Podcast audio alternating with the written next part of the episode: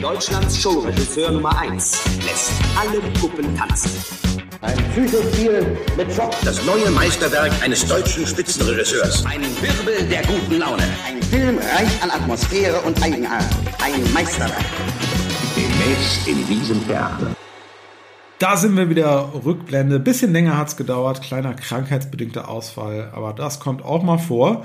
Ja, heute das Phantomkommando ähm, amerikanischer Film, natürlich mit Arnold Schwarzenegger von 1985 und äh, Marius, ja, ich frage mich ja schon, ob das vielleicht auch jetzt ein bisschen die Retourkutsche ist äh, für Caprona, äh, wo ich dich ja so ein bisschen äh, dir, dir auferlegt habe. Äh, ich muss sagen, ich habe Phantomkommando ja noch nie gesehen. Habe ich jetzt natürlich in der Vorbereitung gemacht. Und ja, bin gespannt. Ja, ich bin vor allem jetzt gespannt. Ne? Jetzt bei Caprona war, warst du ja der, der besonders gespannt sein durfte, ne? was, was so meine Assoziationen zum Film sind. Deswegen bin ich, diesmal bin ich so ein bisschen in der Rolle mal gespannt. Ich habe den Film schon einige Male gesehen, wie es jetzt aus, äh, aus der Sicht eines Menschen ist, der jetzt zum ersten Mal mit diesem Werk konfrontiert wird. Ähm, ja, freue ich mich drauf. Und es ist ja irgendwo ein spezieller Film, ne? Also speziell und doch wieder ganz typisch natürlich für diesen 80er Jahre Actionfilm. Aber gut, dazu genau. später mehr. Warum ähm, äh, speziell und typisch zugleich, das, das werden wir jetzt noch weiter aufdröseln. Muss ich vielleicht noch einmal anknüpfen an unsere letzte Folge, ähm, wo ich ja wie es ja inzwischen schon eingebürgert hat, so ein bisschen so einen Ausblick ganz gerne mal gebe. Und da haben wir ja äh, die Filmauswahl auch so ein bisschen damit begründet, dass jetzt Arnold Schwarzenegger kürzlich 75 Jahre geworden sei. Mussten wir zwischenzeitlich feststellen, dass es doch schon wieder über ein Jahr her ist. Ne?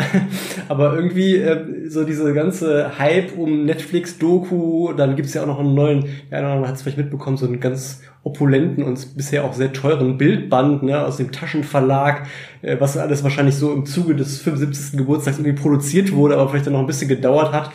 Ähm, äh, da hätte, konnte man eben gut und gerne meinen, dass das war doch erst jetzt vor kurzem. Und ich sag mal, es ist ja nach wie vor dann eine gute Gelegenheit, sich mal so einen Film von Ani vorzunehmen und äh, das wollen wir auch heute tun.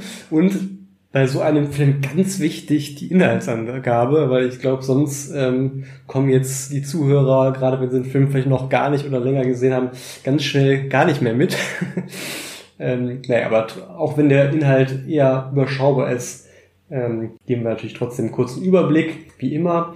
Ähm, John Matrix, gespielt von Arnold Schwarzenegger, ähm, ist ein ehemaliges Mitglied einer Spezialeinheit und lebt zurückgezogen mit seiner Tochter in Bergen.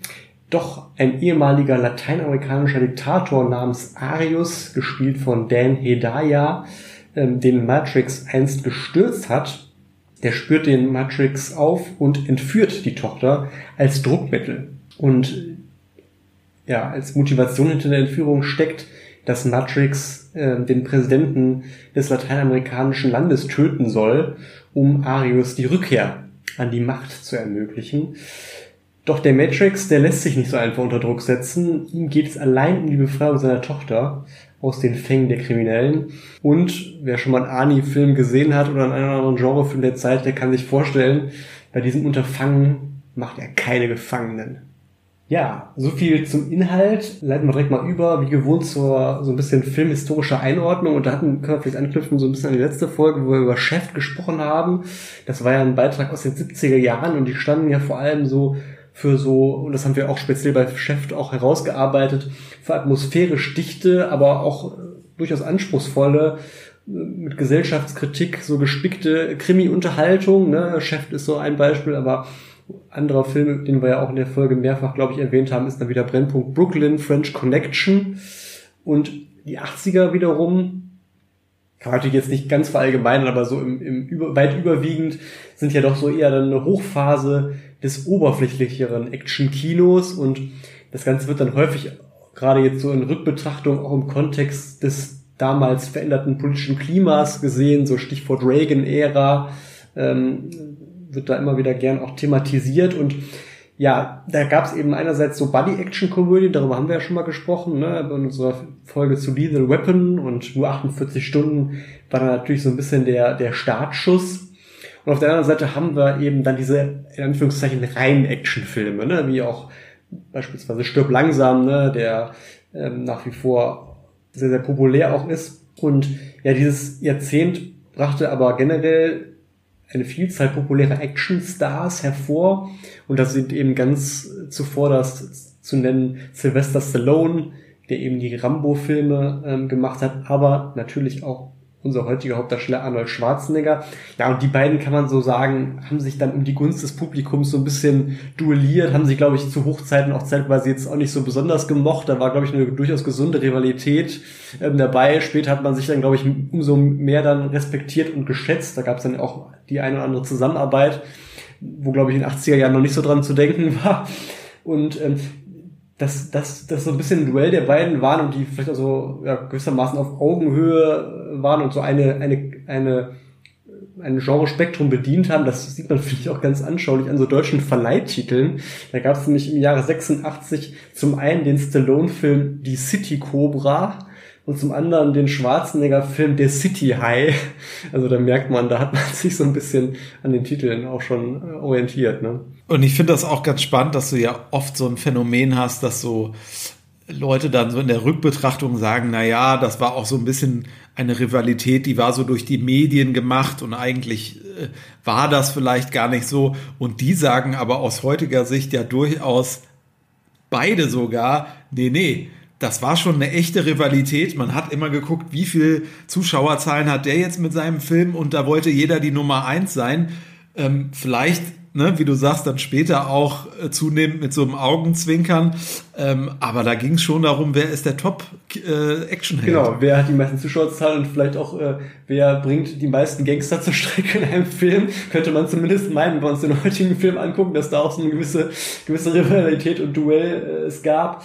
Ja, und das waren so ein bisschen die, wie schon gesagt, so in der vordersten Reihe standen Stallone und Schwarzenegger, aber da gab es natürlich auch die zweite Reihe, wollen wir ja auch nicht verschweigen. Das waren dann eben Leute wie Jean-Claude Van Damme, äh, Steven Seagal, Dolph Lundgren, äh, Chuck Norris, die eben da im Action-Bereich durchaus auch sehr aktiv waren. Ähm, und ja, was waren so die Merkmale des Action-Kinos der Zeit? Ähm, bei den Namen, die ich jetzt genannt habe, ähm, ist klar, es geht um kernige Helden, ja die im wahrsten Sinne des Wortes, muss man sagen, das sieht man auch im heutigen Film, ihre Muskeln spielen lassen, ja. Ähm, dann natürlich auch gerade bei Arnold Schwarzenegger ähm, immer wieder ein, ein hervorstechendes Merkmal, so die legendären One-Liner, da gibt's ja auch, glaube ich, im heutigen Film den einen oder anderen. Dann, und das ist natürlich wieder was, was ist in der Rückbetrachtung immer wieder auch ähm, die Filme vielleicht in einem noch positiveren Licht erscheinen lässt hier und da. Ähm, dass es eben handgemachte Action noch irgendwo ist, ne? Ähm, echte Explosionen, ja, kein, kein CGI, ähm, was ja heute dann doch immer, immer mehr auch an Bedeutung gewinnt. Und, und auch dafür ist das, ist der heutige Film, glaube ich, ein Musterbeispiel, dass die Story letztlich nur als Aufhänger ne, dient für actiongeladene Szenen. Man könnte sogar sagen, wenn man nochmal so in, in wenn man jetzt noch so künstliche Subgenres da machen will, weil wir vielleicht ja auch mal wieder einen Actionfilm aus den 80ern noch haben. Also sowohl dieser Film hier als auch sowas wie Rambo, das sind auch noch mal wirklich diese ähm, One-Man-Army-Geschichten. Ja. Ne? Also du hast ja noch äh, Sachen gehabt wie so, ah, so Karate-Filme und sowas, war ja auch in den 80ern dann irgendwie äh, Thema. Aber hier Phantomkommando, das ist so einer gegen alle, ne? Und auch ähm, so dieses hoch aufgerüstet sein als eine Person. Also der trägt ja da teilweise gefühlt äh, ein ganzes ganzes Waffenarsenal mit ja. sich rum, was was sonst für eine ganze Einheit äh, reicht. Ne? Ja, und vielleicht auch noch, wo wir schon Stich, Stück langsam genannt haben, das hat ja irgendwo, auch wenn die, die, die, der Nach, die Nachklappvertreter oder die Nachahmer dann, glaube ich, erst eher in den 90ern vermehrt kamen, aber das hat ja irgendwo auch fast wie so ein eigenes Subgenre gebildet, ne? nämlich so ein, so ein äh, auf sich allein gestellter Held auf engstem Raum gegen irgendwelche Terroristen. Ne? Da gab es dann ja auch Filme wie Alarmstufe Rot noch mit Steven Seagal oder mit Jean-Claude Van Damme, Sudden Death. Also das ist ja vielleicht auch nochmal so eine, so, eine, so eine Untersparte, der man sich irgendwann auch nochmal widmen könnte. Ja, dann noch vielleicht einen Punkt, ähm, der jetzt vielleicht auch nicht alle Actionfilm der Zeit betrifft aber doch sehr, sehr viele und das ist auch wieder in dem Film äh, so dieser typische 80er Synthesizer-Score, ähm, den wir hier auch haben und ähm, zur Musik und auch vor allem zum Komponisten werden wir dann im Laufe der Folge natürlich auch nochmal kommen. Ja, so viel vielleicht ganz kurz zur filmhistorischen Einordnung. Ähm, kommen wir dann mal vielleicht so gleich zum konkreten Film? Ähm, was gibt's da so an Produktionsnotizen, ähm, die man vielleicht den Hörern mitgeben kann? Da ist ja auch immer so ein interessantes Thema oder interessanter Punkt. Wer war da vielleicht sonst noch so für die Rolle vorgesehen? Jetzt hatten wir ja, habe ich ja eben schon auch den ähm, wegweisenden Buddy-Action-Film ähm, nur 48 Stunden genannt, wo ja so der kernige Part ähm, von Nick Nolte gespielt wurde. Insofern vielleicht ähm, gar nicht so fernliegend auch über, über ihn nachzudenken. Wobei, wenn man jetzt heute den Film sieht, ähm, denkt man schon, okay, das hätte im Grunde eigentlich nur einer dieser wirklich äh, Darsteller von den, aus der eben genannten Riege, wie Stallone oder eben vielleicht auch einer aus der zweiten Reihe machen können. Nick Nolte kam ja dann doch schon eher auch über die schauspielerische ähm, Ebene vielleicht. Aber der war eben vorgesehen. Und ähm, Arnold Schwarzenegger ist natürlich letztlich geworden und ähm, ja, der hat auch ähm, ja, sich mächtig ins Zeug gelegt, kann man sagen. Ne? Während der Dreharbeit hat sich dann nicht geschont. Habe gelesen, er musste dreimal ins Krankenhaus. Ja, also wiederum auch hier so eine Geschichte, wo man sagen kann, der hat noch viele Stunts selber gemacht, wobei man hier jetzt nicht weiß, wollte er das so unbedingt oder ging es vielleicht auch gar nicht anders, weil man wirklich für die Figur, also die körperliche Figur von Schwarzenegger, da schlicht und einfach auch äh, nicht groß Wahl hatte, jetzt ein Stunt-erprobtes Body-Double zu finden. Ne? Du brauchst ja zwei Dinge, jemand, der so aussieht und jemand, der diese Stunts dann ähm, auch gut bewerkstelligen kann. Und da ist den, bei der Figur die Auswahl auch einfach nicht mehr groß. Nee, das stimmt, das, das kann ich mir auch vorstellen, dass das durchaus auf praktische Schwierigkeiten stößt. Und ähm, ein Film, den wir zwar nicht genannt haben, aber der auch so zum Actionfilm, vor allem zur Actionkomödie der 80er Jahre natürlich äh, gehört, ist Beverly Hills Cop. Und da ist mir äh, äh, als Fan dieses Films ähm, oder ja aufgefallen und ich hab's, hab's geahnt, hab's dann nochmal nachgeschaut und ist tatsächlich so, ähm, nämlich die Villa im Finale hier im, im Phantomkommando, die wurde auch wiederum ähm, im Finale von ähm, Beverly Hills Cop ähm, genutzt. Ähm, haben wir ja in anderen Fällen auch schon mal gehabt, ne, bei ähm, dem Schnüffler und Goldfinger, ne, das gleiche Hotel in Miami und hier haben wir ist dann die Villa, die da jeweils im Finale zum Einsatz kommt. Ja, da hat man durchaus immer mal wieder auf die gleichen Locations zurückgegriffen. Äh, die Shopping Mall, die hier auch vorkommt, ist auch dieselbe wie bei Terminator 2, einem äh, anderen ganz großen äh, Arnie-Film natürlich. Ähm, also da sieht man, die sind da durchaus mal ja, an demselben Ort immer mal ja, wieder gelandet. Bekannt und bewährt, sagt man wahrscheinlich dazu. Und ähm, ja, die Dreharbeiten gingen von April bis Juni vonstatten, insgesamt sechs Wochen, äh, Budget neun Millionen Dollar und davon immerhin auch schon zwei Millionen Dollar ähm, Gage für Ani, was ja so im Verhältnis dann schon doch ordentlich ist. Ordentlich ist auch das Box Office, ähm, das betrug nämlich 57,5 Millionen Dollar, also mal locker mehr als das Fünffache des Budgets hat der Film dann im Kino eingespielt und ich glaube, ähm, später kam noch ein bisschen Geld dazu, ne? Ja, auch über das Kino hinaus. Ich muss gerade bei diesen ähm, 80er Reißern immer total ja an dieses Bild Videokassette äh, noch denken. Also ich meine, ich persönlich habe da ja auch nur noch, also Videotheken habe ich durchaus noch kennengelernt, aber jetzt so, dass die vollgepackt sind mit VHS-Kassetten, äh, dann auch gar nicht mehr so stark. Aber wenn man jetzt so denkt, 80er Jahre und hier das Produktionsjahr und dann Kinoauswertung einmal durch. Das war ja echt noch so ein riesen ja, popkulturelles Thema, äh, Videotheken in den 80ern. Ja, ja da gab es viele, viele Tausende in Deutschland. Heute sind nur noch sehr, sehr wenige übrig, die man vielleicht noch so erhält, als einen besonderen Tempel, der vielleicht da auch so ein bisschen dran erinnert.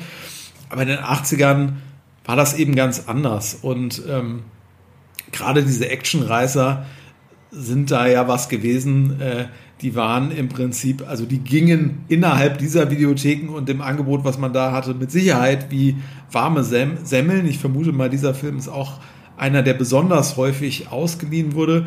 Mm, und da muss man ja auch nochmal sagen, so diese Videokultur der 80er, ähm, da konnte man jetzt eine geschnittene Fassung auch in dieser Videothek entleihen, aber die Kinofassung beziehungsweise auch der Director's Cut, den man sich heute angucken kann, der hatte ja lange Zeit in Deutschland gar keine FSK-Freigabe, war also indiziert und ja, das war sicherlich auch so ein Thema, wo du damals gesagt hast, na, hast du die ungeschnittene Fassung oder wo kann ich die mal angucken? War vielleicht auch so ein bisschen cool, wenn man das dann irgendwie hatte, etwas, was man sich dann irgendwo so heimlich hin und her getauscht hat. Ähm, also auch darüber, so diese ganze Videokultur 80er, sicherlich etwas, was so total verbunden ist mit diesem Film. Ja, und zu diesem Kino- und Videophänomen ähm, ganz, ganz oder nicht unwesentlichen Beitrag, vielleicht so gesagt, hat natürlich auch der Drehbuchautor ähm, beigetragen. Ähm, das ist hier Stephen E. de Sousa. Und ähm, über den lohnt sich vielleicht mal ein paar Worte zu verlieren, weil er schon ähm, ja, im Action-Bereich äh, den einen oder anderen interessanten ähm, Part hatte, also zu vielen bekannten Actionfilmen Drehbücher geliefert, ähm, nur 48 Stunden Running Man, ja auch mit Arnold Schwarzenegger und vor allem zu, auch zu den ersten beiden Stirb langsam ähm, Filmen, also der wusste, wie man so ähm, Actionfilme ähm, auf dem Reißbrett erstmal entwirft. Genau, und hat auch fürs Fernsehen gearbeitet, da auch für wirklich bekannte äh, Serien wie zum Beispiel Knight Rider. Und ähm, ja, wo du jetzt nochmal Stirb langsam angesprochen hast hier über den Drehbuchautor, da gibt es auch wirklich eine ja, direkte und spannende Verbindung, die man vielleicht auch so gar nicht vermuten würde, nämlich der Stirb langsam Regisseur John McTiernan, der wollte ursprünglich mal eine Fortsetzung zu Phantomkommando mit Schwarzenegger machen und na, wie das manchmal so ist, wir kennen das ja schon, so Projekte, die werden dann mehrfach umgearbeitet, da ändern sich vielleicht auch mal so die Gedanken zu, mit wem will man das irgendwie machen. Und es ist aber trotzdem so, ähm, stirb langsam in der Form, wie wir es heute kennen, zu Recht natürlich ein eigenständiges Werk, aber das ist wohl zurückzuführen auf diesen Planungsprozess, wo man irgendwann mal gesagt hat, Mensch, das ist noch eine Phantomkommando Schwarz äh, äh, Fortsetzung. Und ja, das ist auch so, insofern interessant, dass ja Bruce Willis, wie du eben auch schon sagtest, eben auch einer der ganz großen Actionstars dann aus den 80ern heraus wurde, aber eigentlich dann wieder der erste, der so ein bisschen anders wieder war, nämlich dann nicht diese, dieses, diese riesigen Abmessungen äh, des Körpers hatte, sondern ganz durchschnittliche Körpermaße. Genau, das sind eher so die Kategorie um Mel Gibson, der auf dem Papier auch erstmal so normalo war und auch dann zum Actionhelden avancierte über Diesel Weapon, ne? Also das ist gefühlt dann irgendwie nochmal so eine andere Sparte Schublade, ne? Im Vergleich zu den, wie du sagst, den, den muskelbepackten Helden, auch vor allem auch Schauspieler, die dann schon vorher außerhalb des Action-Genres sich auch durchaus schon äh, die ein oder anderen Meriten entweder im Film oder im Fernsehen die auch verdient hatten und gar nicht und dann erst später irgendwo zum Actionfach gelangt sind, während ja so Leute wie Stallone und Schwarzenegger dann doch über den Actionfilm dann so ins Filmgeschäft auch eingestiegen sind. Ne? Genau, dann wollen wir wie üblich auch ein paar Worte über den Regisseur verlieren. Das ist Mark L. Lester, wobei man sagen muss, Phantomkommando sticht aus seiner Filmografie schon ganz klar als das ja wohl bedeutendste Werk heraus, wenn er auch einige Genrefilme inszeniert mh, hm, hat. Man kennt vielleicht noch sowas wie die Klasse von 1984, zumindest mal gehört, kommt auch aus demselben Jahr. Das ist so ein Thriller mit Punkbezügen. Er hat auch viele weitere ja, Genrefilme gemacht, ähm, Actionfilme mit auch Stars, wie, so sage ich mal, in der zweiten Reihe, die du eben schon erwähnt hast, äh, hinter Stallone, Schwarzenegger, also Dorf Lundgren zum Beispiel. Ähm, und ja, Filme hat er noch lange gemacht, aber im späteren Verlauf der Karriere auch wirklich eher so Trash-Sachen bei. Ich habe da nochmal so gesehen, jüngere Produktionsjahre tauchen so Titel aus wie Poseidon Rex, okay. also auch ganz interessant. Ja. Ähm, vielleicht hat es aber auch damit zu tun, dass jetzt so die ganz großen Durchbrüche nach diesem Jahr eigentlich doch schon wirklich prominenten Filmen hier nicht mehr kamen, dass er sich innerhalb des Filmgeschäfts vielleicht auch ja eher um seine Produzententätigkeit äh, gekümmert hat. Da hat er nämlich auch viele Credits. Ähm, ja, aber wie gesagt, so als, als Regisseur ähm, und wahrscheinlich auch als Produzent, das hier schon so das Werk, für das er steht. Und äh, damit ist, glaube ich, der Überblick auch in Kürze schon gegeben zu ihm. Und dann wollen wir aber die Zeit vielleicht umso mehr verwenden, um natürlich über Arnold Schwarzenegger zu sprechen, weil es ist eben auch irgendwo immer noch sein Jubiläum, äh, wenn es sich denn jetzt auch schon von der 75 auf die 76 äh, geändert hat, was sein Alter mh, hm, angeht. Es ist ja auch vor kurzem eben diese Netflix-Dokumentation erschienen unter dem Titel Arnold in drei Teilen. Hm, erster Teil ist da so ein bisschen Kindheit, Jugend, Aufstieg in der Bodybuilder-Szene. Das ist ja das, was vorangegangen ist, dieser Filmkarriere. Äh, um die geht es dann im zweiten Teil. Das ist also wirklich Beginn dieser Hollywood-Karriere und dann der Aufstieg zum absoluten Kino-Megastar. Das muss man ja so sagen. Und dann, man kann es sich schon denken, äh, ein dritter Teil, womit der so gefüllt sein kann. Ähm, es gibt natürlich noch den politischen Arnold Schwarzenegger, also den Einstieg in die Politik und seine Zeit als Gouverneur in Kalifornien auch etwas, was in der Form ja wirklich nur in Amerika stattfinden kann. Ähm, und diese Doku, die beinhaltet ja, ausführliche Interviews mit ihm, aber auch zahlreiche Archivaufnahmen, was es wirklich spannend macht. Ähm, also absolute Empfehlung. Und ja, gerade wenn wir jetzt so ein bisschen über seine Karriere reden und wie wurde er da zum Star, ähm, wirklich schöne Einblicke, die so nachzeichnen, wie ist eigentlich jemand, der da irgendwo in Österreich in einfachen Verhältnissen so total fernab, totaler Gegensatz von Hollywood, der da aufgewachsen ist, ähm, ja, wie, wie konnte das eigentlich passieren? Und es ist so ein bisschen so, er hatte da wohl so eine gewisse Langweile, hatte so verspürt auch als Jugendlicher irgendwie, er muss da ausbrechen.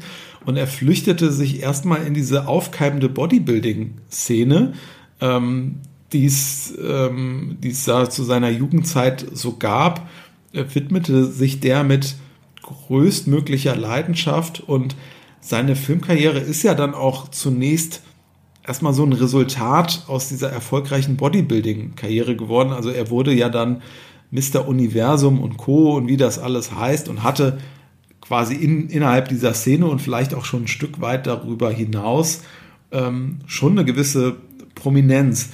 Was in dem Zusammenhang dann auch filmhistorisch interessant ist und auch im Rahmen dieser Doku wirklich rührend. Er beschreibt dann eben auch, was so seine Vorbilder waren in dieser Bodybuilding-Szene. Und das waren zum Beispiel Leute wie Rack Parker, hm, der auch schon eine Filmkarriere hatte. Der ist ja in diesen ja, typischen Sandalenfilmen in Italien als Herkules aufgetreten. Herkules erobert Atlantis 1961, sagt vielleicht sogar dem einen oder anderen was. Und naja, von diesen Leuten hatte er halt wirklich Poster in seinem Jugendzimmer hängen. Und es war dann für ihn sehr besonders, als er dann äh, mit fortschreitender Karriere dann eben in den USA seine Bodybuilding-Erfolge hatte und plötzlich auf diese Leute getroffen ist und mit denen da auch äh, zusammenarbeiten konnte. So und ähm, ja, also der Sandalenfilm, ne, der hat quasi schon so in erster Instanz dann auch so einen Bedarf aufgezeigt an so hünenhaften Helden, also die Verbindung Film-Bodybuilding-Szene, die ist nicht erst mit Schwarzenegger entstanden, das gab es natürlich vorher auch schon. Und lustig ist ja auch, dass dann das allererste Auftreten von ähm, Schwarzenegger in einem fiktionalen Film ja auch etwas mit dieser Herkules-Figur äh, zu tun hat. Nur ist es dann kein Sandalenfilm mehr, sondern dieser Film Herkules in New York von 1970. Ja, Story, da wird irgendwie Herkules so aus dem Olymp äh, nach New York geschickt. Das ist ein absoluter Low-Budget-Film. 500.000 Dollar ähm, hat das Ganze ähm, gekostet und Schwarzenegger ist noch nicht mal mit seinem Namen da aufgeführt. Da hat man irgendwie noch gesagt, naja, das ist jetzt irgendwie der Typ aus der Bodybuilding-Szene. Der wird der Arnold Strong genannt, ähm, wird auch aufgrund seines Dialekts synchronisiert. Etwas, was ja später sein Markenzeichen auch ähm, wurde und da muss man jetzt echt nochmal sagen, wir haben dann hier oft so, wenn wir so die Filmografie durchgehen, dann reiht sich da so Film an Film. Also das war 1970, Herkules in New York, der Film eine absolute Gurke und auch alles andere als so eine Initialzündung ähm, für ihn. Also da ist dann jahrelang erstmal überhaupt nichts passiert. Ähm, also nächster Eintrag so in der Filmografie ist 1976, sechs Jahre später. Ähm, und das ist ein Film Stay Hungry beziehungsweise Mr. Universum. Da ähm, sieht man schon am Titel, das hat vielleicht auch jetzt nochmal so eine Sonderstellung. Ähm, da spielt Schwarzenegger nämlich einen Bodybuilder, aber quasi irgendwo sich selber. Er hat zwar einen Rollennamen, aber eigentlich ähm, ja, ist, ist, es, ähm, ist es halt eine Rolle, ähm, wo er da den, so, so, den Auftritt als sich selbst irgendwie macht. Mm, und die Hauptrollen, die werden da aber von Jeff Bridges und Sally Fields ähm, gespielt. Mm, also schon bekannte Darsteller, aber sein Auftreten da jetzt auch noch nicht ähm, der große Durchbruch. Das ist vielleicht auch noch nicht Conan der Barbar gewesen von 1982, aber durchaus schon so ein Film, den man jetzt eher so dem Titel nach, wo man sagt, ach, das ist doch irgendwie so ein ja, durchaus kultiger Film. Gilt ebenfalls aber noch als so eine Low-Budget-Produktion, allerdings hier schon 20 Millionen Dollar Budget, schon ganz eine andere ja. Hausnummer als diese ähm, erste Geschichte. Ja, auch heute glaube ich durchaus ne, ein Genre. Äh, Klassiker. Was da interessant ist, und das wird, kommt auch in dieser Doku nochmal vor, und immer so ein, ja, glaube, ähm, gern erzählter Schwank von Schwarzenegger, die Begegnung äh, zwischen ihm und Dino De Laurentiis, den wir ja auch schon äh, an der einen oder anderen Stelle mh, hm, mal erwähnt hatten, ähm, ganz erfolgreicher ähm, Filmproduzent ähm, aus Italien heraus, dann ähm, viele große amerikanische Filme auch gemacht. Und ähm, zwischen denen gab es im Vorfeld von Conan eine Besprechung, ähm, wo Laurentis Schwarzenegger so ein bisschen seinen Akzent wohl vorgeworfen hat. Und ähm, naja, der hat da so ganz kaltschnäuzig gesagt, so, ja, also, sie haben ja auch einen italienischen Akzent. Ähm, ist ja auch nicht anders und äh, das war wohl so ein bisschen für Laurentis dann so eine Art Majestätsbeleidigung, so nach dem Motto, was, was sitzt der hier in meinem Büro? Ich verhandle mit dem über eine Filmrolle und dann kommt er mir so und er hat ihn dann wohl regelrecht aus seinem äh, Büro verwiesen und erst der Regisseur, der dann verpflichtet wurde, der setzte dann aber ähm, Schwarzenegger als ähm, ja, Hauptdarsteller doch durch. Das war John Milius und sagte dann, ich will das mit dem machen. Ähm, und danach ging es dann eigentlich so richtig los. Terminator 1984 markiert sicherlich so den Durchbruch von Schwarzenegger dann im Actionfilm. Ähm, wurde dann auch im Anschluss ja, ernst genommen. Vielleicht noch nicht so als der äh, Megastar, aber zumindest innerhalb des Actionfilms. Und ab da reiht sich ja auch so ein bisschen dann Actionerfolg an Actionerfolg. Ne? Genau, dann kam, ging es immer Schlag auf Schlag. Ähm, könnte man jetzt wahrscheinlich auch gefühlt so fast jeden Titel dann nennen, der jetzt sich anschließt, weil die alle mehr oder weniger bekannt sind ähm, und auch durchaus ihre Bedeutung haben ähm, in, im Genre. Also Filme wie Predator zum Beispiel, glaube ich, allen voran, der ja auch ein gemeinhin, glaube ich, einen sehr guten Ruf äh, genießt heute. Red Heat ist dann wiederum so ein typischer Buddy-Action-Movie-Vertreter, ist vielleicht auch nicht aus dem allerobersten Regal, aber durchaus auch bekannt. Und ähm, da muss man sagen, 80er Jahre wirklich Durchbruch, aber er hat es ja dann auch bis noch weit in die 90er Jahre äh, das Niveau halten können. Und ähm, da ging es ja schon in den 90er Jahren direkt los mit dem Film Die Totale Erinnerung, beziehungsweise Total Recall. Ja, ist so für mich auch einer so der Lieblingsfilme unter denen, wo Schwarzenegger mitspielt, weil ich finde, der Film hat unglaublich gute Action, hat aber auch total viele kreative Ideen, also die ganzen Set-Pieces, die man da sieht und äh, so weiter. Also da etwas, was ich mir immer mal wieder gerne angucke und auch sage, meilenweit besser als die Neuverfilmung, die es dann irgendwann gab. Und ich glaube, danach äh, war es dann ja schon der ganz große Durchbruch, weil das Thema Terminator ist ja eins der ganz wenigen, wo man sagen kann, da ist mal, ähm, oder eigentlich ist es das Vorzeigebeispiel, dass auch ein zweiter Teil wirklich noch einen ersten Teil toppen kann. Ne? Ja, das ist, glaube ich, immer so einer der Vertreter, wenn, wenn mal wieder irgendwie ein Filmmagazin oder so, so eine Rubrik rausgibt, irgendwie die besten Fortsetzungen, ne, ähm, die vielleicht sogar noch besser sind als Original. Parte 2 ist ja auch so ein, so ein Klassiker, ne. Gibt auch Leute, die sagen, äh, French Connection 2 ist vielleicht sogar noch besser als der erste, Lethal Weapon. Aber hier, äh, Terminator ähm, ist da, glaube ich, auch so, ein, so, ein, so eine Franchise, die man da gut und gerne ähm, mit in die Liste packen kann ja, und ich glaube, spätestens nach T2, James Cameron war er dann auch wirklich so nicht nur ein Actionstar, den man ernst genommen hat, sondern auch absolut angekommen, so in der ersten Hollywood-Riege. Also zumindest im kommerziellen Kino, ne? Ja, im, im, Regiefach ähm, deutete sich an, dass er auf jeden Fall es weiß, die Massen ins Kino zu locken und ähm, nicht nur im Science-Fiction-Bereich, sondern er hat es dann ja auch mit anderen Schwarzenegger nochmal im ja, normalen Actionfach versucht und sogar vielleicht auch so ein bisschen ja, auf den Spuren von James Bond äh, gewandelt, kann man sagen. Da gab es ja auch in den USA immer mal wieder Versuche, sich äh, da irgendwie ja, an den Erfolg von James Bond dran zu hängen oder vielleicht auch mal eine echte Konkurrenz ähm, zu bilden. Viele sind gescheitert.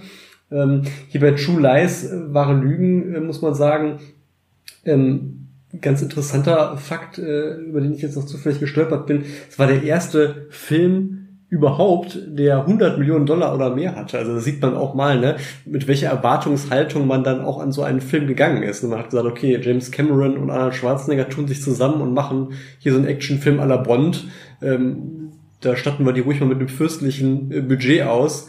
Und das Ganze ist ja auch aufgegangen. Der Film wurde ein großer Erfolg und wird ja auch, glaube ich, nach wie vor immer noch gut und gerne gezeigt. Ist ja irgendwo auch so ein moderner Action-Klassiker geworden. Und dann muss ich sagen, kommt ein Film, ähm, der für mich auch so eine absolute Kindheit, Kindheitserinnerung ist und auch sogar persönlich dann so die erste Begegnung mit Arnie für mich war. Das ist der Film Versprochen ist versprochen. Da habe ich dann auch Jahre später erst rausgefunden, dass der, glaube ich, damals so ziemlich zerrissen wurde. Ähm, irgendwie so, in, so als, als Kind hat man den natürlich toll gefunden. Ich weiß jetzt gar nicht mehr, wie ich da jetzt heute zu stehen würde. Ich, ähm, hast, du, hast du den mal gesehen? Vielleicht auch in, in jüngeren Jahren? Was auch so ein Weihnachtsfilm? Also wenn dann mal so, so, so nebenbei im Fernsehen okay. irgendwie, wenn der da mal lief, mit, mit den üblichen Werbeunterbrechungen und so, also jetzt nicht so richtig bewusst. Okay, ja, also, also ich habe den, glaube ich, als Kind tatsächlich mehrfach gesehen und wie gesagt, das war so meine, meine erste Begegnung ähm, mit Arnie. Und da muss man auch sagen, da wird, gibt's, es kommt vielleicht so langsam jetzt auch der Punkt, oder vielleicht war er schon sogar schon kurz davor,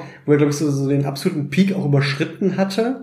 Ne? Und wo es jetzt so in den letzten Jahren, bevor dann die politische Karriere kam, auch dann vielleicht so einen oder anderen ja, Flop oder Film, der entweder nicht mehr so kommerziell lief oder auch zumindest bei Fans und Kritikern nicht mehr so ankam. Ähm, also da war, glaube ich, die, ja, die stärkste Phase im Grunde schon vorbei.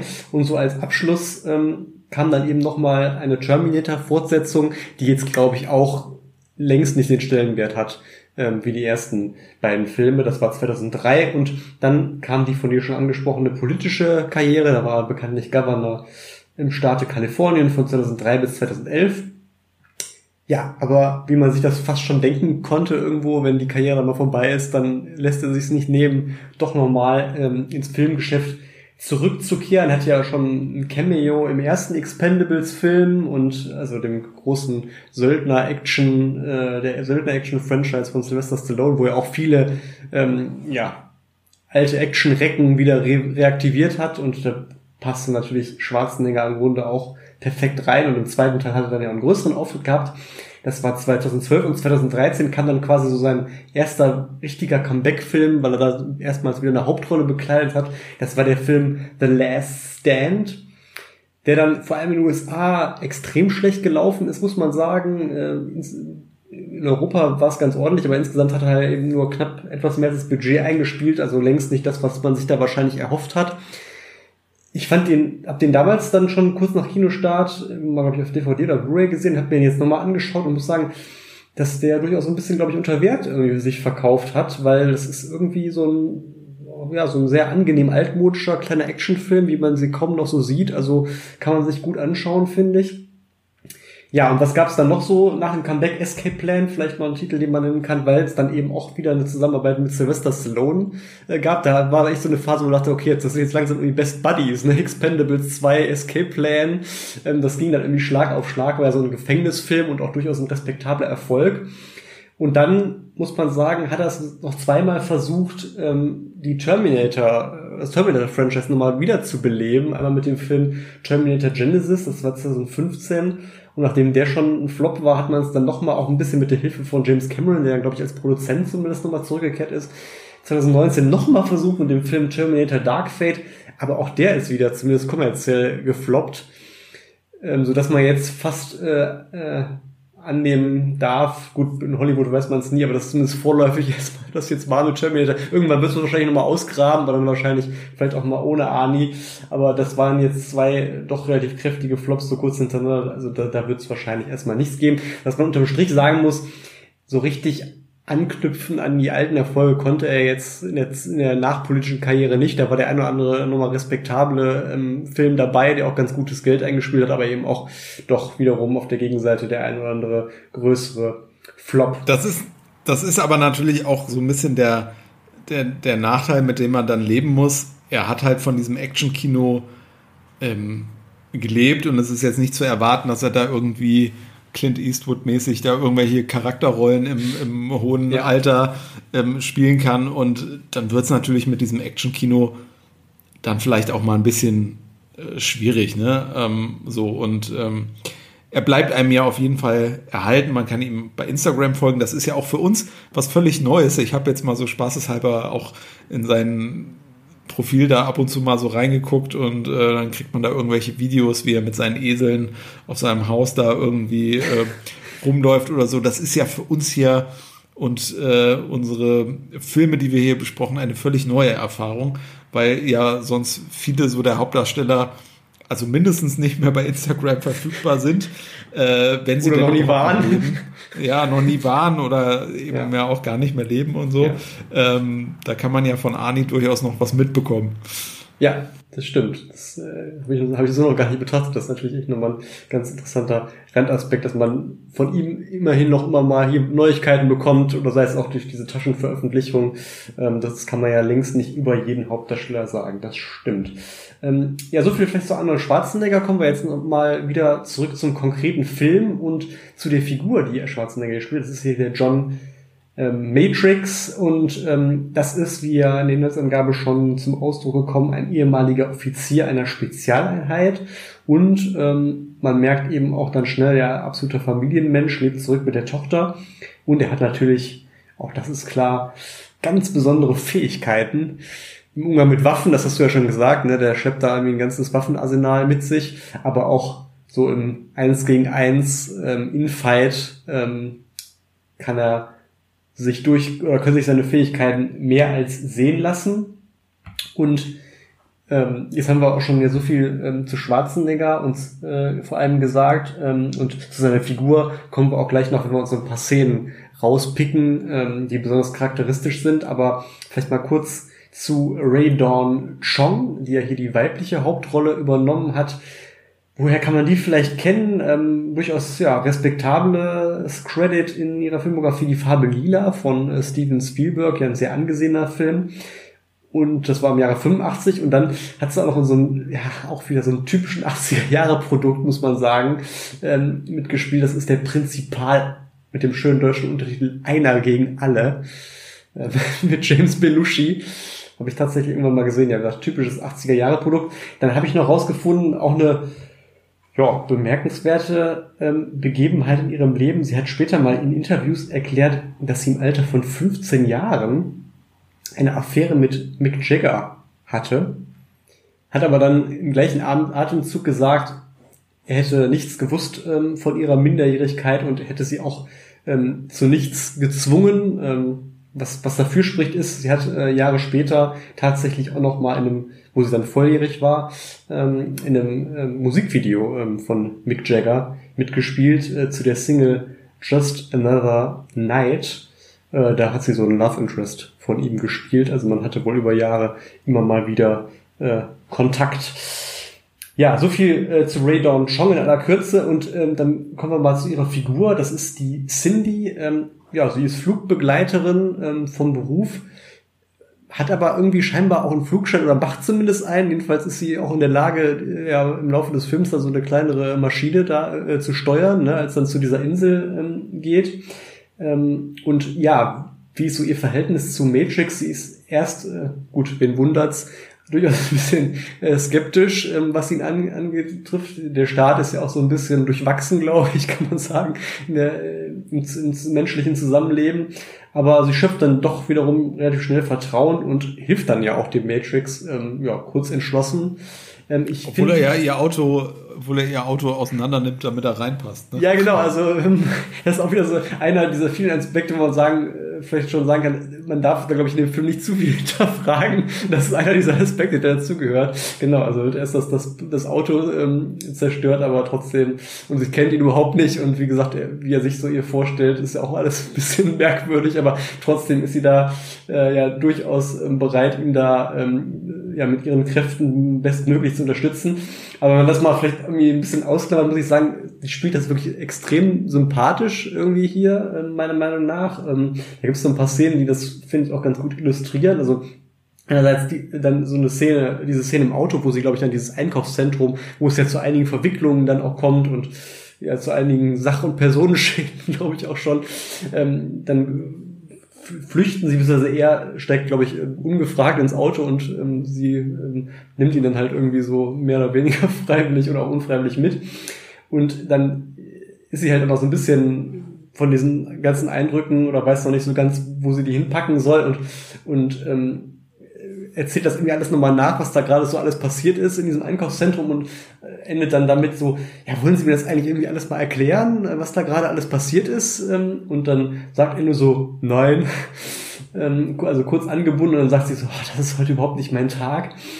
Und ähm, dann, was ich besonders nett finde, im weiteren Verlauf dieser ja, gemeinsamen Flucht kann man sagen, kommst du dann zu so einer Schlägerei in einem Motel ähm, zwischen äh, Anis Figur und diesem Cook, der auch gerade in diesem Prolog ähm, eine ganz zentrale ähm, Rolle spielt. Das ist ja letztlich so einer dieser Gangster und Handlanger von diesem Drahtzieher hinter dieser Entführung. Ja, und ähm, da gibt's dann natürlich wieder diese typischen äh, ja, 80er Jahre Dialoge. Ich, ich zitiere jetzt mal, wohlgemerkt. Also da sagt dieser Cook ähm, zu Matrix, Jetzt mach dein Testament, du Scheißkerl. Glaube mir, deine Eier kannst du demnächst als Ohrringe tragen. Und Matrix daraufhin, sieht aus, als neigst du zu Größenwahn. Dich Fettsack mach ich fertig.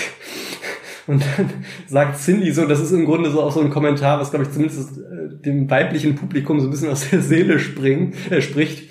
Da sagt sie nämlich so, nicht zu glauben, dieser Macho-Scheißdreck. Also finde ich so ein sehr netter ähm, Kommentar zu dem, was sich da so gerade dem Publikum so darbietet. Und dann gehen, gehen diese Dialoge zwischen diesen beiden äh, dann immer so weiter. Dann sagt sie irgendwann so, ah, diese Typen müssen zu viel rohes Fleisch essen. Ähm, also finde ich ähm, wirklich sehr, sehr schöne Situationskomik und auch so ein Beispiel, dass sich der Film irgendwie nicht, auch bei allem irgendwie nicht ganz ernst nimmt. Ne? Und das, das finde ich, lässt einen auch so dieses Ganze, was man da zu sehen kommt, irgendwie auch nochmal ähm, deutlich besser ertragen. Ne?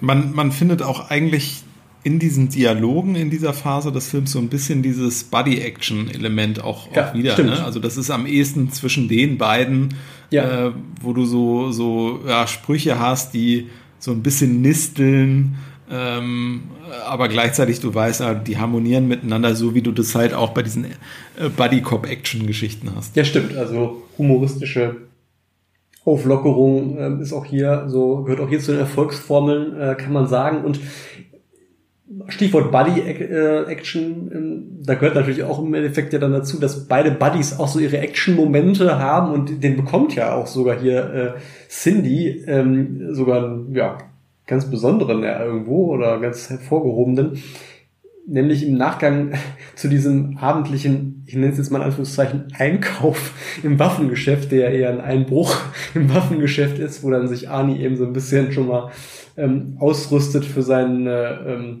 One Army, One Man Army Show dann ähm, auf der Insel.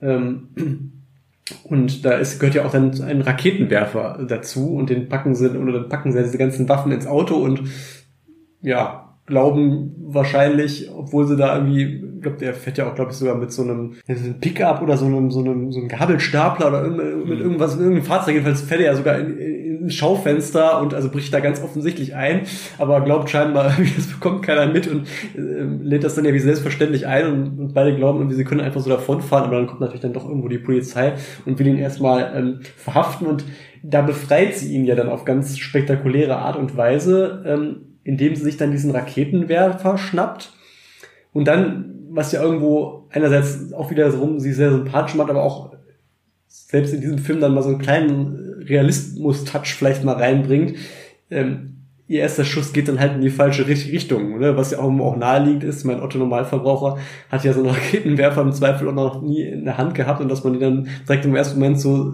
perfekt bedienen kann, ist ja auch, auch gerade in so einer Situation auch eher fernliegend und deswegen finde ich es auch ganz gelungen, dass man dann eben dann erstmal sie so in die falsche Richtung schießen lässt und beim zweiten Mal ähm, ja trifft sie dann aber ja oder landet sie dann absoluten Volltreffer, muss man sagen, trifft genau so, dass der Wagen, glaube ich, ähm, sich überschlägt, aber Adi dann eben aus dem ähm, Polizeiauto fliehen kann und sie fällt dann eben aber auch von diesem Stoß ähm, getroffen sozusagen ähm, hinten rüber, auch, auch ein ganz, ganz, ganz netter Moment, wie ich finde. Und dann ist ja auch so ein Punkt, ähm, was ja auch eher so ein Stereo oder eigentlich so ein klassisches Stereotyp wäre und wäre vielleicht auch tatsächlich so gekommen, wenn jetzt, sagen wir mal, Mel Gibson die Rolle gespielt hätte oder so, hätte man vielleicht die Story so geschrieben, dass es dann irgendwie auch offensichtlicher irgendwie zu einer Liebesbeziehung zwischen den beiden kommt. Bei Arnie hat das, hätte das vielleicht irgendwie nicht so ähm, reingepasst. Also ist jetzt hier kein klassisches Love Interest, muss man sagen, an, zumindest von den Szenen, die man so on Screen bekommt. Ähm, ähm, die Liebesbeziehung wird dann eher so am Ende des Films so ein bisschen angedeutet, wenn man wenn man es will. Ne? Dann ähm, ist es ja so, ohne jetzt viel vorwegzunehmen, Matrix schafft natürlich, erreicht natürlich alle seine Ziele und ähm, legt diese die Mission oder bringt die Mission zu einem erfolgreichen Ende und wird dann von seinem Vorgesetzten dann ja auch wieder ähm, freudestrahlend empfangen, der ihm dann irgendwie zum Abschied dann irgendwie bis zum nächsten Mal hinterher ruft und dann ähm, hat aber Matrix gerade so seine Tochter äh, wieder ähm, mit sich genommen und steht dann eben so mit Cindy zusammen und dann sagt er eben ähm, ganz klar ähm, nein, ne? Wird kein weiteres Mal geben.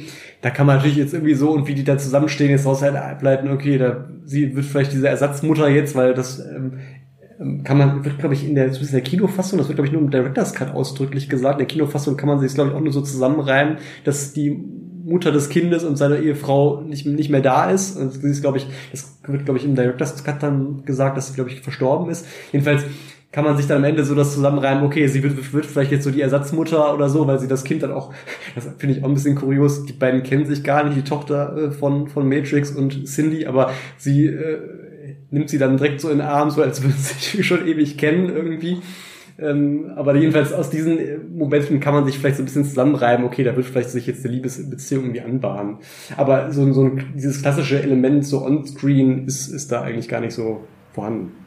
Ja, ist ja auch interessant, warum man das dann, also wäre ja naheliegend, das offensichtlicher zu machen, eigentlich jetzt von der Story her, man dann irgendwie gedacht hat, naja, der, der Schwarzenegger, der ist eine so über natürliche Erscheinung quasi, dass man dem jetzt äh, da irgendwie nicht sie als, als dann Partnerin, äh, Love Interest ähm, konzipiert oder, oder ob man einfach gesagt hat, die beiden kriegt man nicht gut zusammen in einer Einstellung, ohne dass sie irgendwie auf irgendwas draufsteht, ne? wenn die, wenn die so eine Kussszene hätten oder ja. so. Ähm, oder, oder ob man gesagt hat, der, der soll so ein korrekter sein, da irgendwie, das ist der Mann von, von der, von, mit dem Army-Hintergrund. Ich weiß es nicht. Auf jeden Fall darf man sich natürlich nicht fragen, warum macht die das alles so mit. Also klar, ähm, naja, am Anfang wird die da so ein bisschen überfallartig äh, in, in diese Verfolgungsjagd dann äh, verwickelt, aber spätestens als sie da irgendwo mit dem Flugzeug zusammen unterwegs sind, sagen wir auch,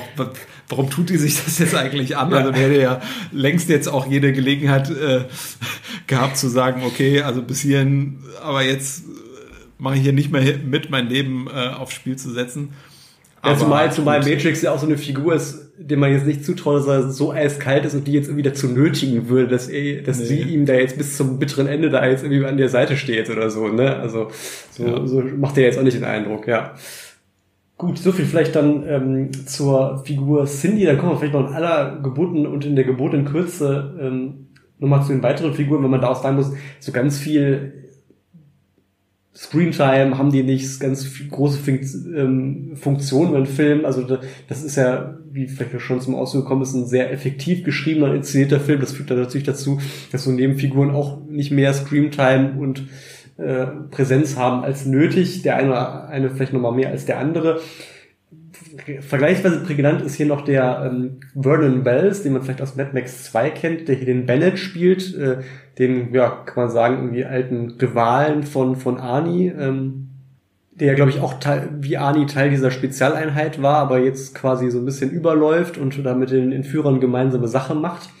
Und da muss ich so sagen, von der Optik her, der hat ja so ein ganz komisches, ja, so ein, so ein Netzhemd, was der da irgendwie trägt und ähm, ja so vom Frisur und hat ja auch glaube ich so, so, so, so ein Bart. Also für mich irgendwie total direkte Assoziation, als ich ihn gesehen habe, irgendwie Freddie Mercury. Und als ich dann mal so ein bisschen im Internet geschaut habe, ähm, habe ich dann auch gelesen, dass er selber auch so seinen Look als Freddie Mercury auf Steroiden umschrieben hat. Ja, also ging mir auch ganz genauso. Ich glaube, die Assoziation hat irgendwie gefühlt jeder, der das ja. äh, sieht. Also mir war auch nicht bekannt, dass er da selber diesen Kommentar irgendwie schon mal abgelassen hat und hatte einfach genau denselben Gedanken. Ja, okay, muss dann wirklich äh, sehr, sehr äh, nahe liegen. Ja, und dann eben den, der Drahtzieher der Entführung, der Arius, der wird eben gespielt von Dan Hedaya. Auch so ein Gesicht, was man sicherlich hier und da schon mal gesehen hat. Ne? Hat so einen Film wie die üblichen Verdächtigen Daylight und in der ähm, ja, Fortsetzung oder neue Verfilmung von Chef, noch Fragen 2000. Der war auch mit dabei. Und dann auch so ein Typ, wieder so ein Beispiel, Namen kennt man wahrscheinlich eher nicht, aber sehr prägnantes Äußeres und wer so einen anderen Film des Genres mal gesehen hat, dem ist auch Bill Duke, zumindest optisch kein Unbekannter. Das ist der, der den Cook spielt, der vor allem da am Anfang ähm, bei dieser Szene direkt zum Einstieg mit der Müllabfuhr ähm, eben zu sehen ist und dann eben auch diese Prügeleien im Motel hat äh, mit dem zitierten Dialog.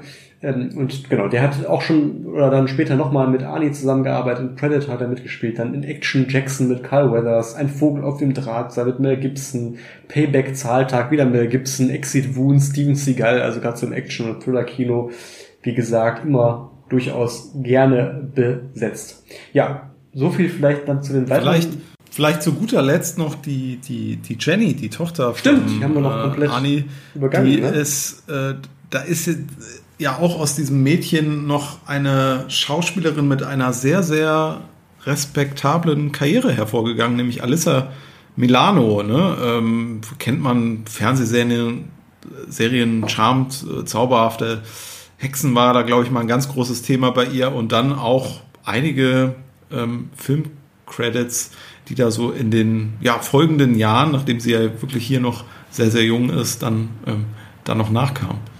Ja, gut, gut, dass wir das auch nochmal äh, angebracht haben. Ähm, denn die spielt ja auch keine, keine unwesentliche Rolle und ist auch mal interessant bei so Kinderdarstellern. Ne? Bei, oft ist es ja tatsächlich so, da verliert sich dann auch die Spur irgendwie dann im Zuge des Erwachsenwerdens, aber finde ich dann mal interessant, wenn dann so Leute dann auch im, im Erwachsenenleben dann sozusagen ihre Karriere ähm, dann ja sogar noch ausbauen konnten. Und sie ist dann ja auch ein Beispiel. Und ähm, wo wir gerade über den Cook gesprochen haben, können wir jetzt vielleicht ganz gut überleiten ähm, zu den ähm, ja, so besonders prägnanten Szenen, die wir uns nochmal vornehmen wollen, ähm, hier aus dem Film. Da habe ich ja gerade gesagt, der Cook, der ist vor allem auch am Anfang sehr präsent und da muss man sagen, das ist ja auch hier im Film so ein typischer Genre-Einstieg irgendwo, ähm, wo dann eben der Cook auch im Mittelpunkt steht. Da kommt, gibt's ja erst diese Müllabfuhr-Szene, wo dann eben einer dieser ähm, Leute aus der Spezialeinheit dann schon getötet ähm, wird, ähm, wo, wo dieser ja, Ex-Spezialeinheit, ähm, wo dieser, wo dieses Ex-Mitglied dieser Spezialeinheit dann ähm, morgens aufwacht und merkt, oh, da kommt irgendwie die Müllabfuhr und wir haben irgendwie die Tonnen noch gar nicht äh, rausgeschoben ähm, und macht sich dann eben kurzerhand auf und ähm, sagt dann noch so, ha, ha, als er dann rauskommt, ach, ich dachte schon, ihr, ihr verpasst mich oder ihr fahrt ohne mich ab und dann sagen, steht da eben dieser Cook und glaubt noch ein weiterer und sagen so, ja, keine Sorge, und vom einen Moment auf den anderen holen die dann ihre, glaub, Maschinengewehre hinaus und ähm, ja, machen dann eben kurzen Prozess und dann kommt so ein harter Schnitt und dann irgendwie direkt die nächste Szene, äh, wie dieser Cook dann irgendwie in so einem Autohaus ist und dann irgendwie erstmal da so ein Sportwagen, äh, auch wieder so ein, auch so ein irgendwo fast schon Genre-Stereotyp, ne? so ein Gangster, der so in ein Autohaus geht und dann sich dann beraten lässt und sich dann hinter Steuer setzt und dann irgendwie mit Voll Vollgas gibt und dann irgendwie durch die, durch die Scheibe sich dann davon macht und wie gesagt, das kommt dann so, wird dann so aneinandergereiht, ähm, also da merkt man schon auch dieses unheimlich ökonomisch erzählen, effektive erzählt. Also da macht auch der Film äh, keine Gefangenen. Und dann gibt's eben diese Prätitelsequenz, über die müssen wir, finde ich, jetzt auch mal sprechen, weil die ist irgendwie auch extrem, ja, ikonisch und irgendwie auch typisch 80er und auch für dieses Subgenre irgendwie. Also da gibt's dann direkt so ein Zoom auf Arnis Bizeps, also bevor Schwarzenegger überhaupt mal mit dem Gesicht im Bild ist, wird erst, erst mal so, so sein Bizeps in Großaufnahmen. Ne? Also Wahnsinn. Naja, und ähm, er, das ist ja fast schon so eine ikonische Einführung. Äh, er wird so regelrecht abgeschwenkt, einzelne Körperteile von ihm und ähm, ich finde, das wirkt auch so sehr lustig, weil er schleppt ja da auch gerade noch so einen riesigen Baumstamm, glaube ich, durch den ja. Wald irgendwie und äh, hat dann da irgendwie noch so ein, so ein, so ein ganz knappes Baumfällerhemd oder so an. Also ich sag mal, es wirkt schon sehr homoerotisch fast. Vielleicht sagt man besser wie so ein homoerotisches Klischee, aber es ist so übertrieben, ähm, dass, dass es natürlich ähm, ja fast schon so ein bisschen Paro ja geht so ein bisschen Richtung Parodie. ja oder Richtung ja. Village People vielleicht fast ja, schon ja, irgendwie so, so in die Richtung. Aber es ist irgendwie genau, also man kann dieses auf jeden Fall da so rein. Das ist so ein Aspekt, aber das andere ist halt wirklich auch wieder dieser Körperkult, der da irgendwie so zur Schau äh, gestellt wird. Also ähm, ich, ich glaube, das war dann auch gerade so in diesem bei diesem Aspekt Rivalität. Also das war sicherlich dann auch äh, den betreffenden Leuten wie jetzt Schwarzenegger, Stallone, äh, denke ich mir auch immer ein Anliegen, dass sie da in Filmen so ins rechte Licht gesetzt werden, also ihren Körper da auch irgendwie entsprechend so zur Schau stellen können. Das wirkt dann teilweise halt in der Rückbetrachtung echt so ein bisschen ja unfreiwillig komisch oder auch so ein bisschen, wie gesagt, homo, homoerotisch. Also ja, muss man halt so ein bisschen schmunzeln irgendwie, wenn man sich das heute anschaut. Ja, und dann ähm, aber auch gleich so ein kurzes Spannungselement, wobei das natürlich dann direkt aufgelöst wird, dann sieht man nämlich hinter ihm so einen Schatten. Ja, also erstmal so ein bisschen ne, Körperkult und er, er äh, geht da ähm, eben durch den Wald und dann aber direkt so ein Schatten und denkt so, oh, jetzt wird er direkt irgendwie reingerissen, aber nein, es ist dann halt wirklich nur seine Tochter.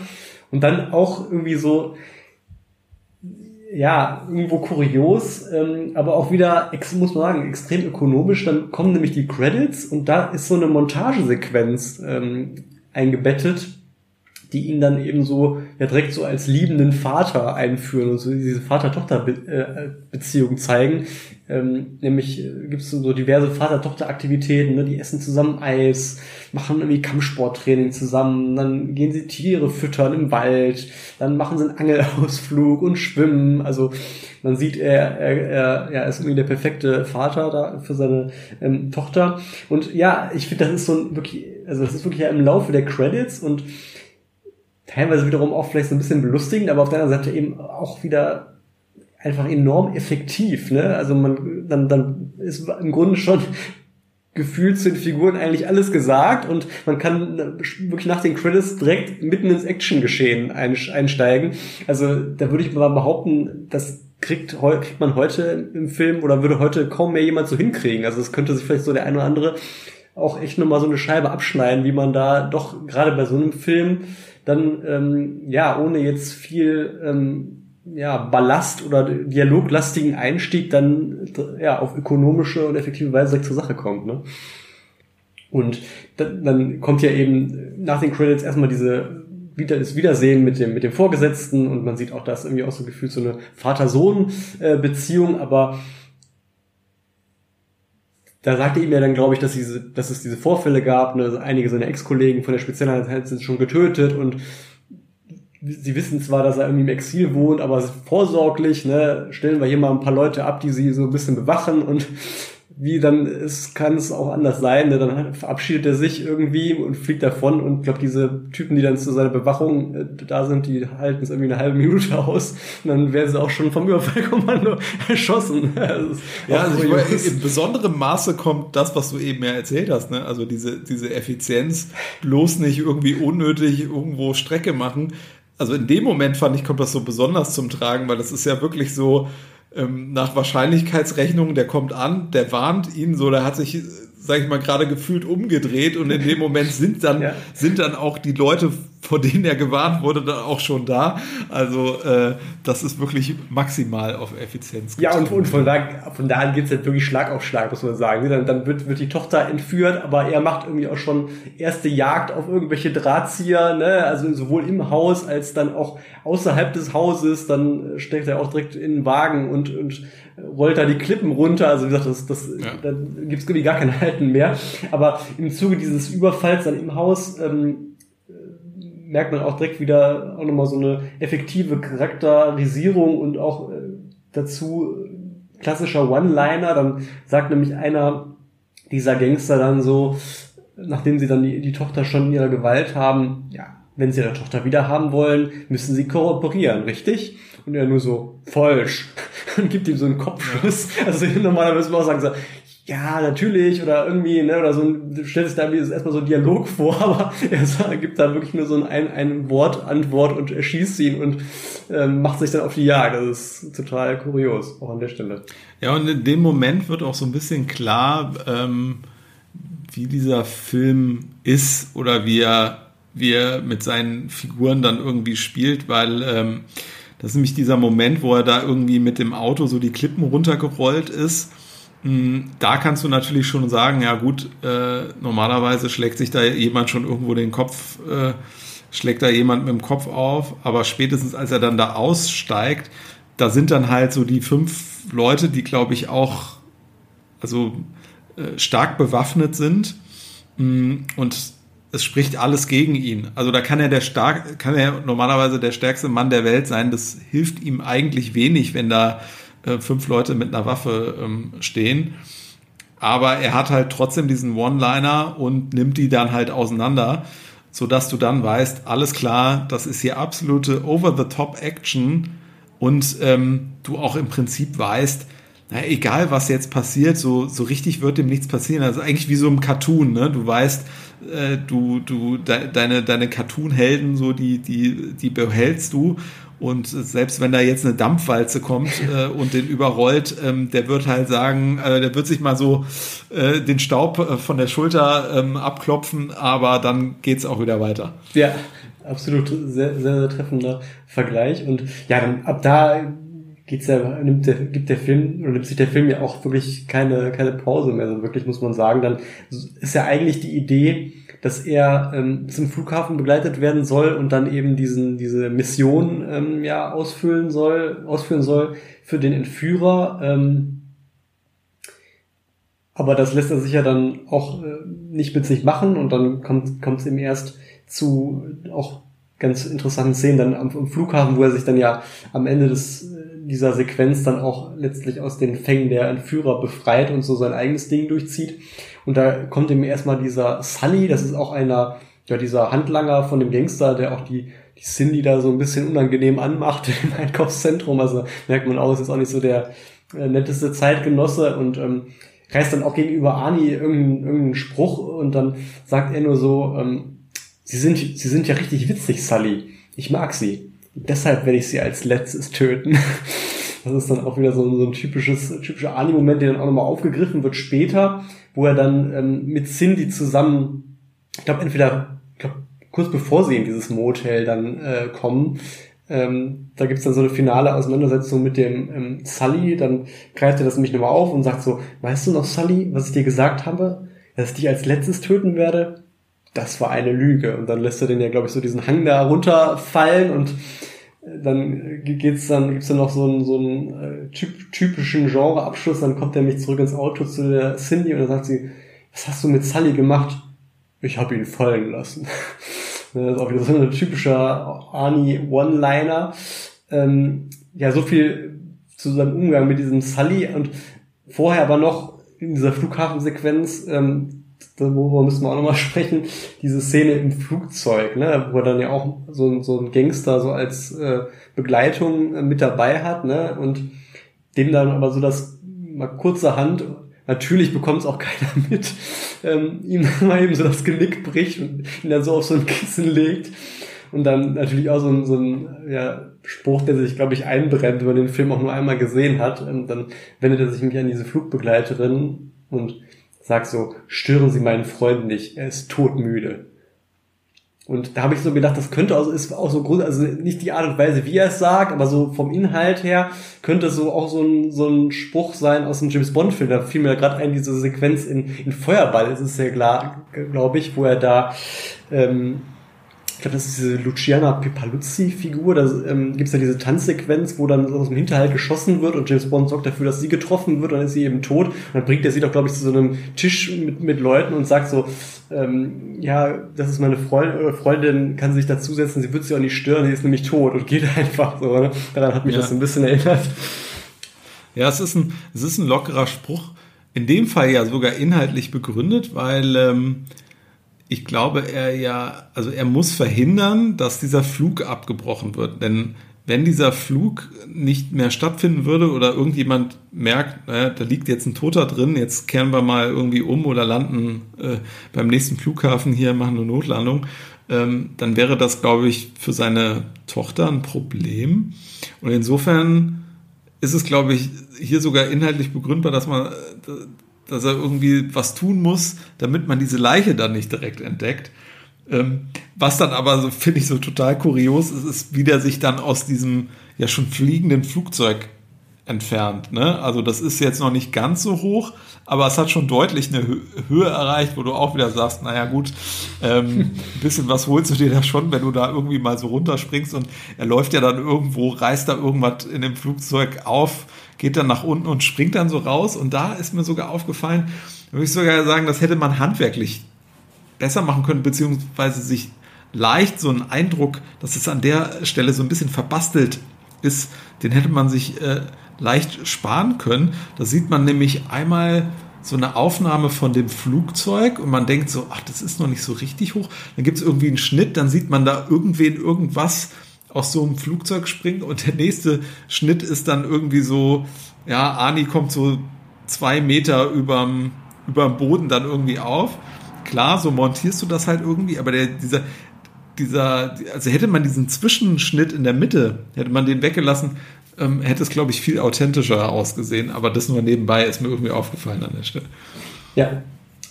Also selbst so ein doch sehr solide gemachter Actioner hat dann vielleicht hier und da noch so den kleinen handwerklichen ähm, Mangel. Ähm, haben wir das auch mal angesprochen an der Stelle. Und dann äh, muss man sagen, kommen so, ja, Szenen, die wir auch jetzt zum Teil schon angesprochen haben, ne, Cindy und, und er im Waffenladen ähm, äh, und dann bereitet man sich ja im Grunde sowohl das Publikum als auch Arnie und Cindy auf das große Finale auf der Insel vor und da muss man sagen, da geht's ja dann richtig zur Sache, ne? Also da ist, ist Arnie also mindestens mal auf Rambos Spuren, ja.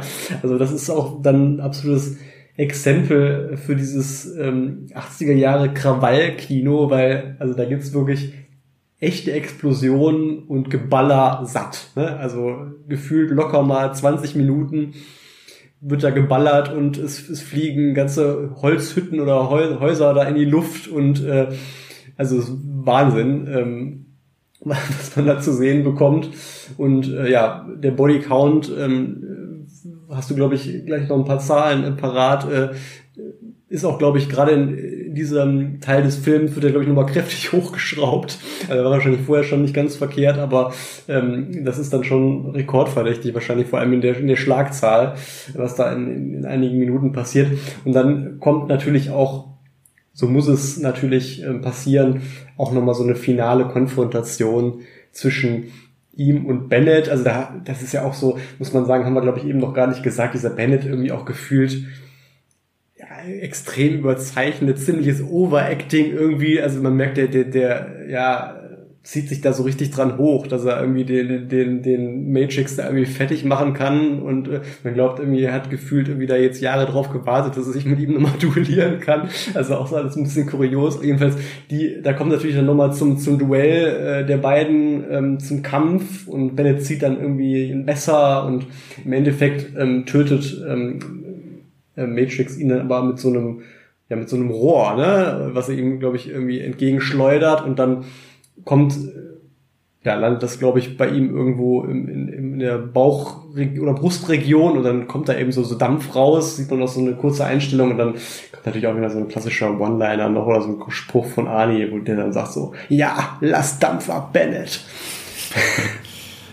ja, also ich, ich muss sagen, ich habe nicht äh, selber ähm, nachgezählt jetzt, da hat man ja auch einiges zu tun, aber irgendjemand hat wohl mal mitgezählt und ist ein Bodycount auf einen Bodycount von 109 gekommen, wobei 102 quasi auf das Wirken von Ani zurückgehen. Die anderen, weiß ich nicht, sind irgendwo irgendwo gegengelaufen oder ich, ich, weiß es nicht. Also das ist, das ist natürlich schon äh, ja wirklich äh, eine ganze Menge und ähm, was so allem die Krone aufsetzt, ist eigentlich äh, der Moment, als Ani sich in diesem Gartenhäuschen äh, verschanzt. Ne? Und ähm, da weiß man auch im ersten Moment, glaube ich, nicht so richtig, was er da drin eigentlich macht. Kommt dann irgendwie raus, der hat sich so oben unterm, unterm Dach irgendwie ähm, versteckt, da hochgehieft, äh, weil man sieht dann draußen stehen die Leute, Leute mit, weiß ich nicht wie vielen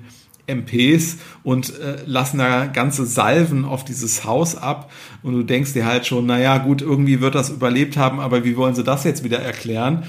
Und dann schwingt er sich da halt runter und bedient sich ja an den ganzen Gartengeräten, die da drin sind und zerlegt regelrecht seine Widersacher, die dann da irgendwie reingelaufen kommen.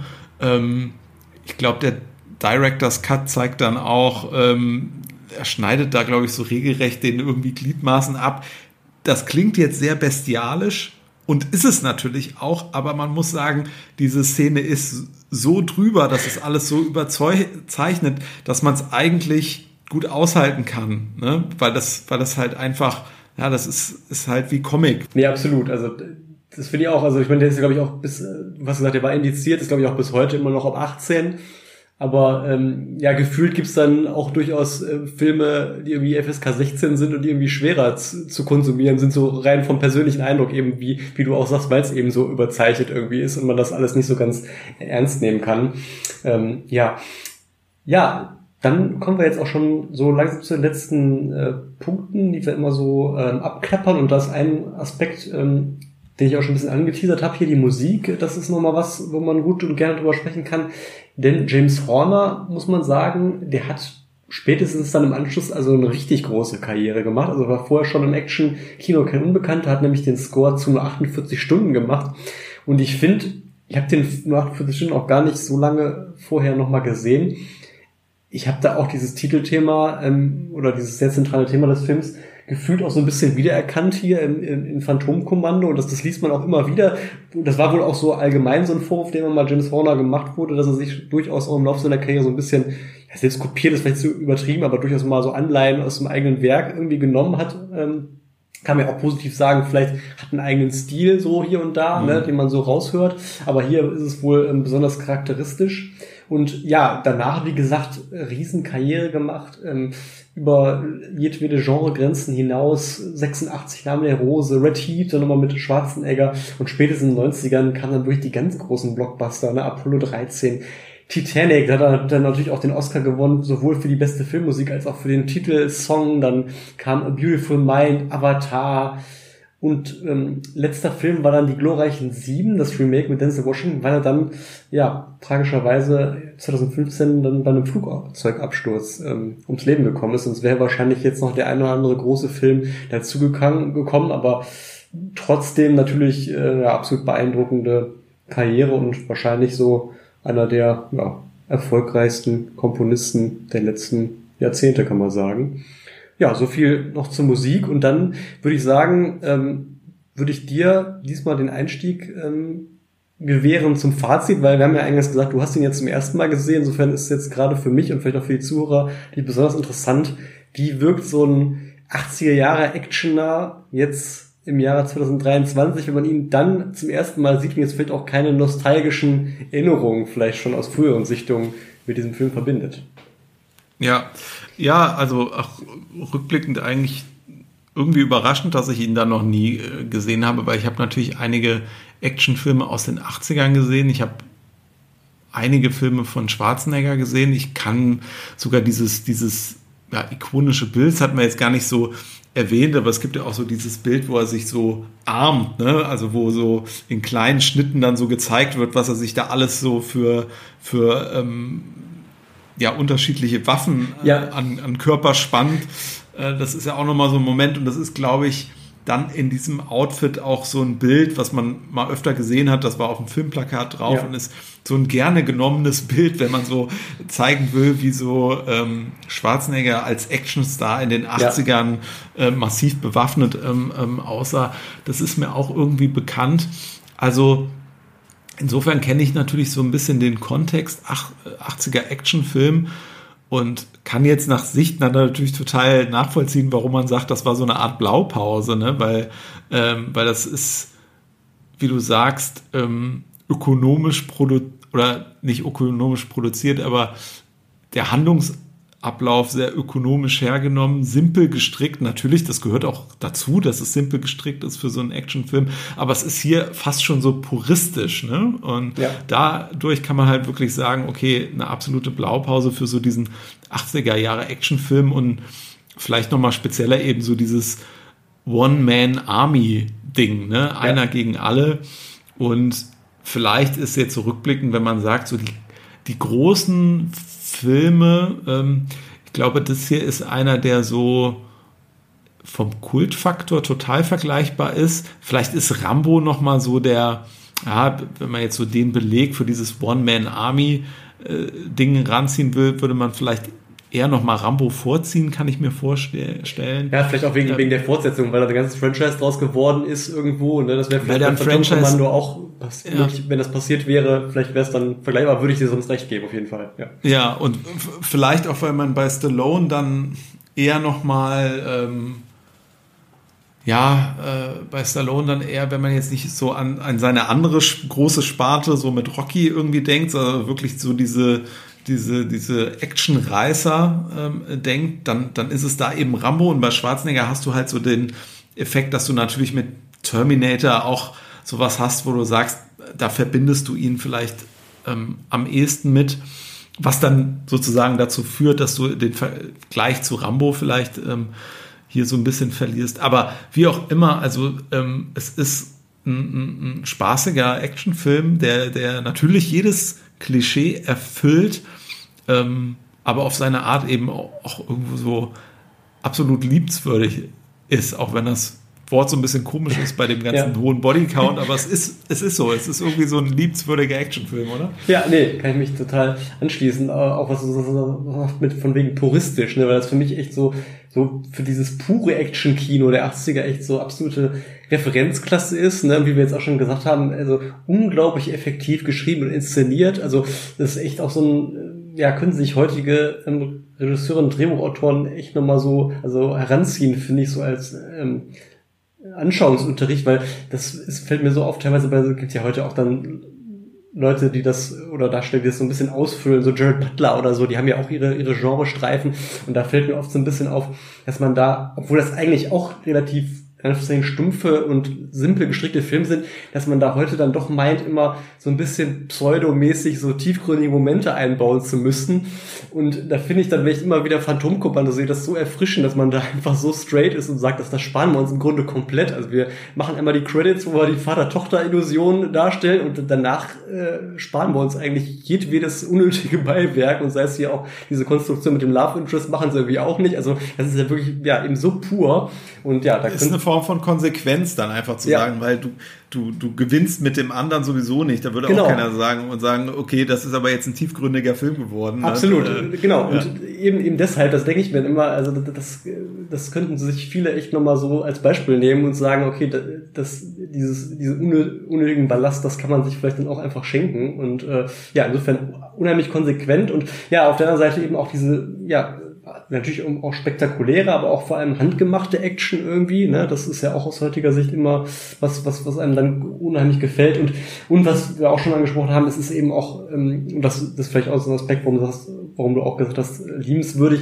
es ist eben auch einfach mit viel Humor irgendwo aufgelockert. Man merkt, und das ist vielleicht auch wieder der große Unterschied, gerade auch zu so einem Film wie Rambo 2, ähm, der sich ja dann doch gefühlt, gut, ich habe jetzt auch nicht mehr unmittelbar gesehen, aber glaube ich doch doch doch relativ ernst nimmt, also diese diese ähm, humoristische Auflockerung und Selbstironie eigentlich nicht so in petto hat. Und das hat dieser Film eben, ne? ob es jetzt die Einzeiler von Arnie sind, aber oder auch hier diese ähm, Cindy-Figur, ne, die ja sehr zum Wohlfühlfaktor beiträgt, also insgesamt eben ja, also bei mir persönlich ist es tatsächlich so, wenn ich mal wieder irgendwie Lust auf einen, auf einen Arnie-Film habe, dann ist das Gefühl so immer der, zu dem ich dann so als, als erstes greife. Insofern, ähm, ja, im Zusammenhang so zum 80er-Jahre-Kino für mich wirklich so ein Film, der da ähm, heraussticht und immer wieder ähm, ein Blick wert ist.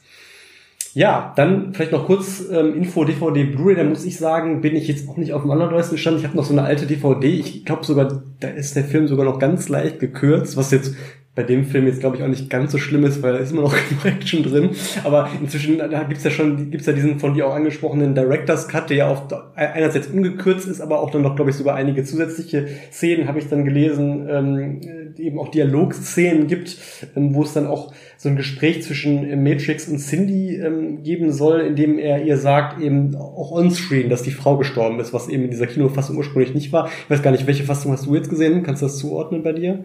Ob es der Director's ja. Cut war oder die ungekürzte Kinofassung? Also ich denke mal, dass es nicht ungekürzt war, denn ich muss gestehen, dass wahrscheinlich jetzt die, die, die Sammler unter den Zuhörern, die schütteln jetzt wahrscheinlich den Kopf. Ich habe es auf Disney Plus geguckt. Ja, aber ist auch ein also klassischer Disney-Film. Also ausgerechnet ne? dieser Film, ne, bei, bei jetzt irgendwie unter dem Label Disney, ja. äh, auch irgendwie lustig, aber da gibt's ja jetzt auch diesen Bereich, wo man durchaus ähm, äh, so Actionfilme auch findet, ne? also dieser Stars-Bereich äh, da war der eben auch äh, im, im, im Programm und da dachte ich, das, das langt jetzt mal für die Erstsichtung. Genau, weil dann kannst du, weißt, hast du diese Szene gesehen, wo er ihr dann der Cindy er, erklärt, dass, dass sie, dass die Frau gestorben ist, weil das soll dann wäre wahrscheinlich ein Indiz für Director's Cut. Oder? Ja, da weiß ich jetzt nicht, also ich kann mich da jetzt nicht dran erinnern, aber vielleicht kann ich jetzt nicht sagen, ob das ein Moment der Unaufmerksamkeit war. Das okay. müsste ich sozusagen nochmal nachprüfen. Okay. Ja, es ist, ist ja auch nicht entscheidend. Auf jeden Fall, es gibt, gibt diese Kinofassung und es gibt diesen Director's Cut, wo eben nochmal ein paar Dialogszenen mehr ähm, äh, sind vor allem auch. Und ähm, ja, es gibt es auch, glaube ich, ähm, für, für kleines Geld ähm, noch zu haben. Ähm, ja, und dann ähm, in altgebracht, hergebrachter Tradition ein kleiner Ausblick auf kommende Folgen, ähm, diesmal hoffentlich ohne Falschinformationen. Ähm, was uns so ein bisschen aufgefallen ist, als wir so unsere Folgen durchgegangen sind, ne, wir sagen ja, ne, 60er, 70er, 80er, ähm, da wollen wir uns ein bisschen drauf konzentrieren. Da sind wir, was den deutschen Film angeht, was die 70er und 80er angeht, bisschen noch blank. Und das wollen wir mal so ein bisschen äh, ändern und ähm, haben uns da jetzt eben Genrefilm, der etwas neuer ist als die bisherigen. Bisher haben wir uns da ja doch sehr in den 60ern ausgetobt und wollen uns mal den Götz-George-Thriller abwärts anschauen. Ja, das könnte, glaube ich, für alle ganz spannend werden, die uns, die jetzt vielleicht bisher auf uns aufmerksam geworden sind, weil, ähm, sag ich mal, die Leute, die sich jetzt für so einen 80er-Film interessieren, hm, da bleiben wir ja fast in dem Jahr, wo, also fast in dem Jahr, so ein 84er-Film, den wir dann besprechen. Auf der anderen Seite, wenn man so vor und hinter die Kamera guckt, sind da noch so die Recken dabei, die auch noch so die gute ähm, Film Konstantin-Ära durchaus ja mitgemacht, miterlebt haben. Mm, und ich glaube, das findet sich dann echt mal spannend zusammen. Äh, wer den Film nicht kennt, Empfehlung äh, angucken. Ähm, ja, kennt vielleicht gar nicht mehr jeder, ist äh, ein Kleinod, aber das sprechen wir dann das nächste Mal. Ja, ich freue mich. Dann würde ich sagen, ähm, genau, wie, wer den Film noch nicht gesehen hat, abwärts, wie gesagt, gern die Einladung ist schon mal im Vorhinein zu tun und wir liefern dann wie immer gerne die Besprechung nach. Dann, ja, danke Daniel, wie immer und dann bis zum nächsten Mal, ne? Ja, bis zum nächsten Mal. Tschüss.